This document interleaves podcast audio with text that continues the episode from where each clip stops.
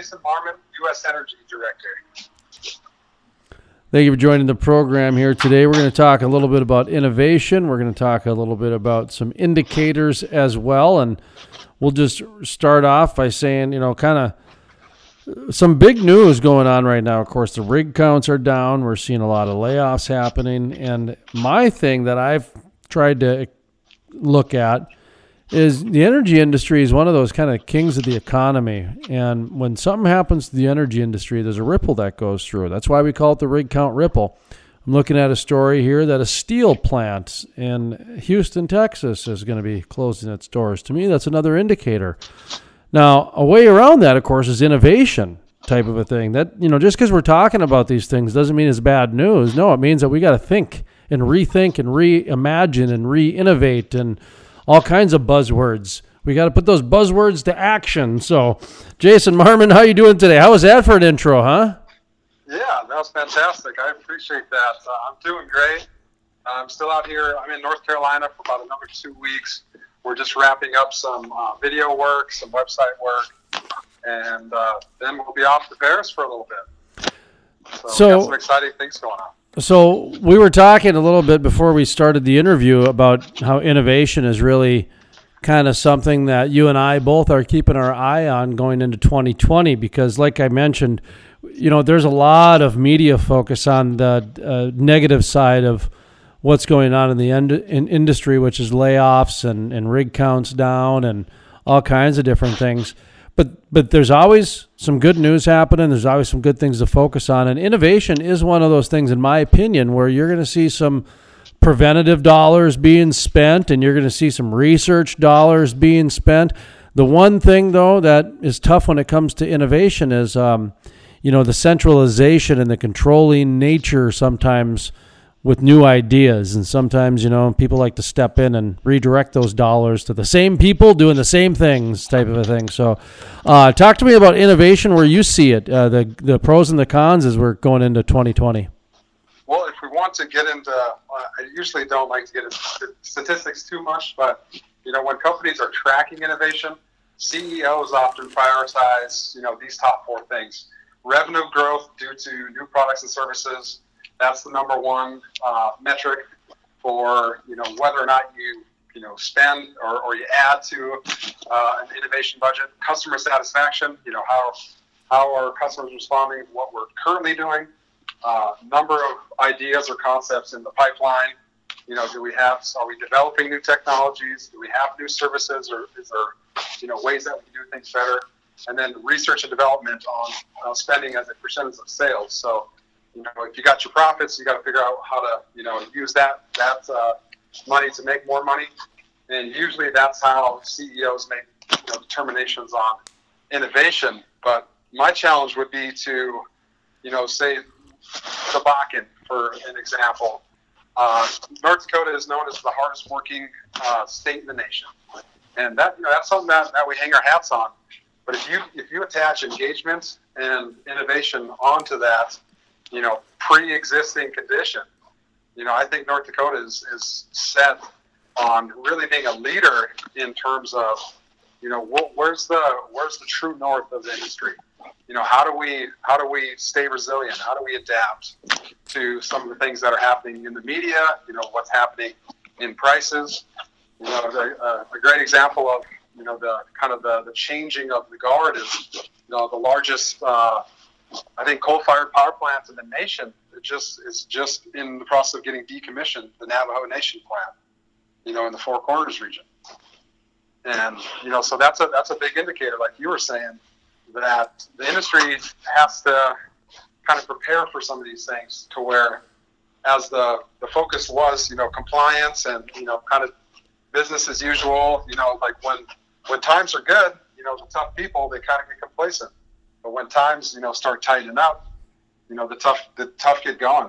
You know, and that's I think that's uh, a testament where where North Dakota could really, you know, shine in in the, the face of adversity because we got the resources, we got the people, and uh, I think that it's, it's it should be it should be viewed as an opportunity.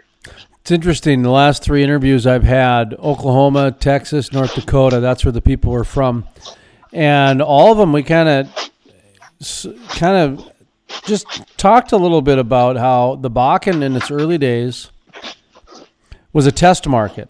And a lot of they would they would advertise that like crazy. We're the test market for the shale across the United States, and you know we had Chinese companies doing fracking and French companies and German companies and then there was different chemical service companies from Canada coming in and all these different things. And that's kind of what I thought it meant, you know, and they were taking that information and knowledge back to their home countries to try to figure it out. But then I'm talking with Joel Brown from Mineral Tracker and he's also active with the Watford City Economic Development, kind of a local um, leader in the Watford City area and he brought up something that I had been noticing for a while as well, which is a lot of the things that the Bakken did with the private partner, uh, uh, private industry and the public industry and the educational facilities and just kind of a lot of the different partnerships they put together and the mechanisms of doing business between complex entities. It seemed that they were kind of being played out in the Permian in the past couple of years. Do you know what I'm talking about by that? Because you kind of said a lot of the same buzzwords that led down this path, where well, it seemed like well, the Bakken has uh, kind of created a template for how to do some public-private business, if that makes sense. Yeah, uh, I would I would attribute a lot of that for the, the small circle of politicians and the, the direct access from local politicians to state politicians. Like to where in the in the Permian, they need they kind of needed a template because it's on you know, I mean, the, the Permian, Odessa, Midland is, is kind of just like, oh, that's where the industrial stuff goes on. Houston's where this, the, you know, the C-level executives are. And so there was, you know, it was easy to get there, but not as quite as easy as, you know, Williston to Bismarck, you know, to where those people got family in, in both places. Those people have vested interests, and some people might have places, you know, houses in Bismarck and in Williston. You know, so there, I think they're they were quick to act. You know, like they they could uh, implement new strategies faster, and so or new technologies faster. And uh, I think that that has a you know big thing to do with it. But the Permian and the Bakken are, are very similar in their challenges and their economies as well. Streamlined, I think, is the word they used back then, right? They streamline things in the Bakken. Yeah, yeah. Like you don't have nearly as many bottlenecks and, and not nearly as much competition as well. Right, not as many meetings and red tape to go through as a bigger state with Texas, like Texas is. Yeah, um, yeah, that's that's an interesting angle, and I agree with it actually. Um, the amount of access, the speed of access, really does determine a lot. You know, it, it can really uh, make or break things very easily when you're talking about energy. You know, the thing that just blows my mind, and by the way, we're not trying to give North Dakota this big pat on the back or anything. I think you summarized it best that it just kind of happened because of the culture and by just the sheer size, geography, and population wise, right? Did I hear you right? That's what you're saying, population yeah, and geography you know, really I mean, played a part? Although, although it's, uh, you know, it's a testament to kind of the people kind of the, the work ethic, the, the stoicism, you know, that's kind of represents North Dakota. It's also a challenge because there is this this wave of kind of industrial opposition coming, but there's not really a whole tight, you know, solution coming with it. You know what I mean? Like to where if you're gonna, you know, try to stop an industry from, you know, functioning or, or doing what their their traditional ways of business, you better come with some some real tangible solutions to transition these people, re-educate, retrain, repurpose them. Otherwise, you know, there's it's, it's going to be a conflict. You know, and it's going to be very big. I mean, it's getting bigger and bigger. You know, kind of as we talk. So my whole thing as an entrepreneur, in the world of entrepreneurship, you view problems as opportunities. Because the only way for somebody to catalyze change or or make a change in like say a community or a company is you either have to seize opportunities or you mitigate risk. And those those are the driving forces of, of getting people to change. And it's only two you know so uh, i'm i'm more of let's see some opportunities here let's let's let's talk about you know what these challenges are what the opposition is talking about and let's give them solutions so we don't have to talk about shutting down the industry. I know a lot of times people have a hard time just talking about things. They don't like talking about uh, problems, and I know they're entrepreneurs. They like talking about problems because it gives them an opportunity to figure out a solution. I mean, I'm I'm I'm fueled. I'm powered by like seeing concepts come to reality, you know, and problems get solutions. And so if we can if we can kind of improve the culture to kind of facilitate, empower, inspire, you know, those kinds of people, uh, I think the industry would really benefit and they, they could make a huge impact. Like, let's give an example of engagement. Uh, 16%, this is a Gallup poll, 16% of act, actively disengaged employees that are 18 and older, they cost they cost the economy 300 billion and that's the, poll. The poll said there's there is 16 percent of the workforce who is 18 and older that is actively disengaged. You know, so if we're looking at 100 million people, you know, that's 1.6 million people that they're just showing up. That's it. And and sometimes they're not even showing up. So, you know, when and then you look at the flip side of that, engaged employees they outperform their disengaged counterparts by 20 to 30 percent. You know, and you think of that on a on a productivity scale, you think of that on a revenue scale. I mean, for some of these companies, that's that's huge dollars. We're talking tens, if not hundreds of millions of dollars in in the form in the form of, of revenue and profits that could be redirected back into some some new program. Jason Marmon with us. He's with uh, U.S. Energy, or as his logo says, Use Energy. Clever. uh, our motto is work with us. You know, so uh, some of the things that, that we've been doing in the past, like we're coming to our sixth year of the Williston Energy Fest. And last year we had David Nail, Eve Six headlining uh, entertainment. Wait, are you um, talking about Energy Fest here? Yeah. Yeah, I was getting. That was my next question. I wanted to ask you, what's going on with Energy Fest? Give us an update. Yeah, so we're coming into our sixth year, and this is we're kind of we're kind of trying to figure out how we integrate innovation engagements. And we, we've been I mean we've been working on this for a while now because every year I mean me, uh, my father, and I got like typically another volunteer that's with us. We go business to business in in Williston, and even last year I did some Odessa and Midland. And it's like, hey, you know, we're with U.S. Energy. We're uh, we we organize, we host the Williston Energy Fest, and you know, in Texas it was the Odessa Energy Fest. And we asked them, it's like, hey, what are you guys' needs? Like, you guys need workforce development, business development. You know, do you guys do? Are you guys able to participate in community events? You guys is your thing youth empowerment, STEM? You know, we try to we try to figure out what companies are doing like proactively, and we try to integrate that into like kind of our mission, our plans, and, and some of our proactive um, projects, I guess you could say.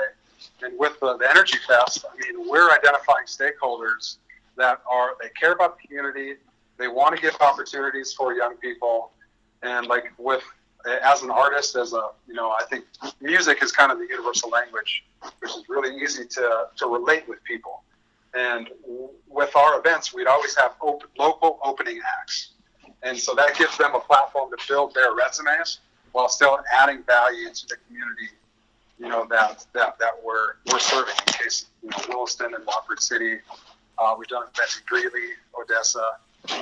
You know, so there is uh, we see some progress with it, but again, it, it has been difficult to reach the operators and like the major service companies because it's not really one of their they don't really measure their impact with community enhancement dollars like I think they should. They, they instead of don't they view it as a donation, and it's like, whoa, I'm coming with way more value than just a donation. Like you guys are actually benefiting by what we're doing more than the money that you're giving us. Yeah, I know what you mean. I, I was going to ask you about uh, something we were talking about earlier about whether you, you believe energy companies see a value in public relations yet in terms of tangible versus intangible because a lot of times unless it's a tangible product people don't see value Yep. But the way that the public narrative has been reshifted over the past uh, five years, I, I think more and more people are understanding the tangible value behind public relations now. Do you know what I mean by that? Yeah, yeah. It, you, you, you hate to see it as a result of you know a threat as the industry being shut down because you know that's that's still reactionary. But I think we're in the in the phase now where it makes sense for these companies to have a budget and to proactively engage the community. Because I mean, statistics show it, it, it helps their workforce, it improves their efficiency, it leads to new ideas, it's better for business development and sales. There's really no point in not having either a sponsorship budget, uh, business development budget, you know, community enhancement budget, and the it, it just seems like the industry is slow to recognize this. Because I can give an example. My first year that I did uh, the, the Williston Energy Fest, one of my customers used his concert tickets and the event to actually build relationships with three customers that he previously never had. And he was one of the opening acts, you know, fortunately for him. And he, you know, that's three new customers over a year. I think it led to between 300 to 500,000 in, in additional revenue per year. That wouldn't have happened without this event.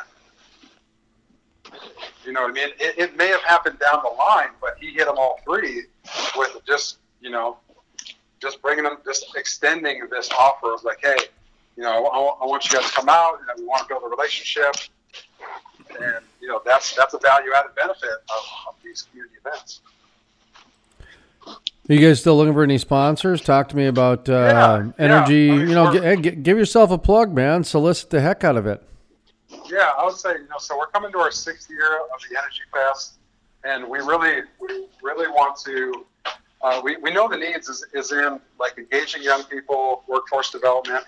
You know, so we're trying to center things around kind of that theme. So we want to. Maybe it's a talent show. You know, maybe it's a you know, a scholarship or like a fellowship, apprenticeship type of role for either the high school or the college kids. But we're we got some some pretty cool plans that are coming up with some of our you know longstanding sponsors. I mean, since we're coming into year six, I probably got five or six that have been with me the entire way. You know, so we're we're obviously looking to uh, engage with companies that that do feel like taking that proactive community enhancement role uh, is appropriate for them and they feel like they're ready for that. Uh, but there's also, you know, benefits like with some of the sponsors that we're working for, we design them, uh, you know, job posters. And for for one of our companies yesterday, he's like, hey, we posted a job listing on Facebook with just regular text, and we compared it with a month later with the poster that you that you had that U.S. Energy designed for us, and we had 15 times more engagement. I mean, they had they had zero people respond to their their paragraph text on Facebook. 15 quality applications, and I think they had a couple other random ones that that weren't really, you know, legit, but 15. That's that that's that's quite a that's quite a benefit for uh, their hiring and, and uh, recruiting efforts because finding good people. I mean, that's the key to success in the Bakken. When is uh, Energy Fest? Give us details. So uh, September 11th and 12th, we're still working on uh, headliners. We're actually going to be coming out with a poll on whether people want rock or, or country because we did them both last year, and if you know we had about split crowds. There's about a thousand people each night. So we're thinking, know, the, the Raymond Center, we, would like to, my goal is to sell this thing out because there's a public private partnership that we're working on that's going to, let's say, expand the civic center that's planned for Williston, which we can't, I can't give out too many details on that. It's still ongoing, but that's a very exciting thing that, that uh, we're kind of involved with there. Is kind of re- helping them put the put the centerpiece in that old airport development, make it real nice and shiny. Any final but, thoughts? as we kind of wind, wind, uh, wind it down here, boy, I tell you what, sometimes I can't even speak articulately when I have a, a long day in my in in, in my days. But uh, how about you? Any uh, final thoughts here? Yeah, uh, I, I would just say, you know, I think I think we should view what's going on, you know, even in the Permian, like as as things seem to be, you know, I, I think you you shared something that showed the production was kind of going down. Is like not really focus on, you know, what the future has with oil and gas, but like what can we do now? You know, how do we get young people innovating? Like how do we get even even experienced work work uh, force? It's like you know, how do we get those change managers to really look at seizing opportunities and, and focus on engaging those uh, their their employee base? I mean, it's, it, the money speaks for itself. So, uh, engagement, innovation, I think that should be one of the, the focuses of, of the oil and gas industry, and, and kind of you know grabbing the bull by the horns in terms of the opposition be like, all right, well, if we if we have things that we need to work on and improve, let's do it and and you kind of, you can delegate some of those challenges out to you know some of the young professionals, young engineers. I mean, United States we've been amazing problem solvers. I mean, look at the world wars. I mean, look at uh, our our innovation, even the shale revolution itself. I mean, ten years ago, uh, you know, the International Energy Agency, the IEA, you know, they're kind of the, the chief authority on on information. They would have never thought that the United States would be, uh, you know, the number one exporter of oil and gas products in the world. You know, we're not quite there yet, but we're moving. We're moving that way. I mean, we're only a couple of years away. I think from that.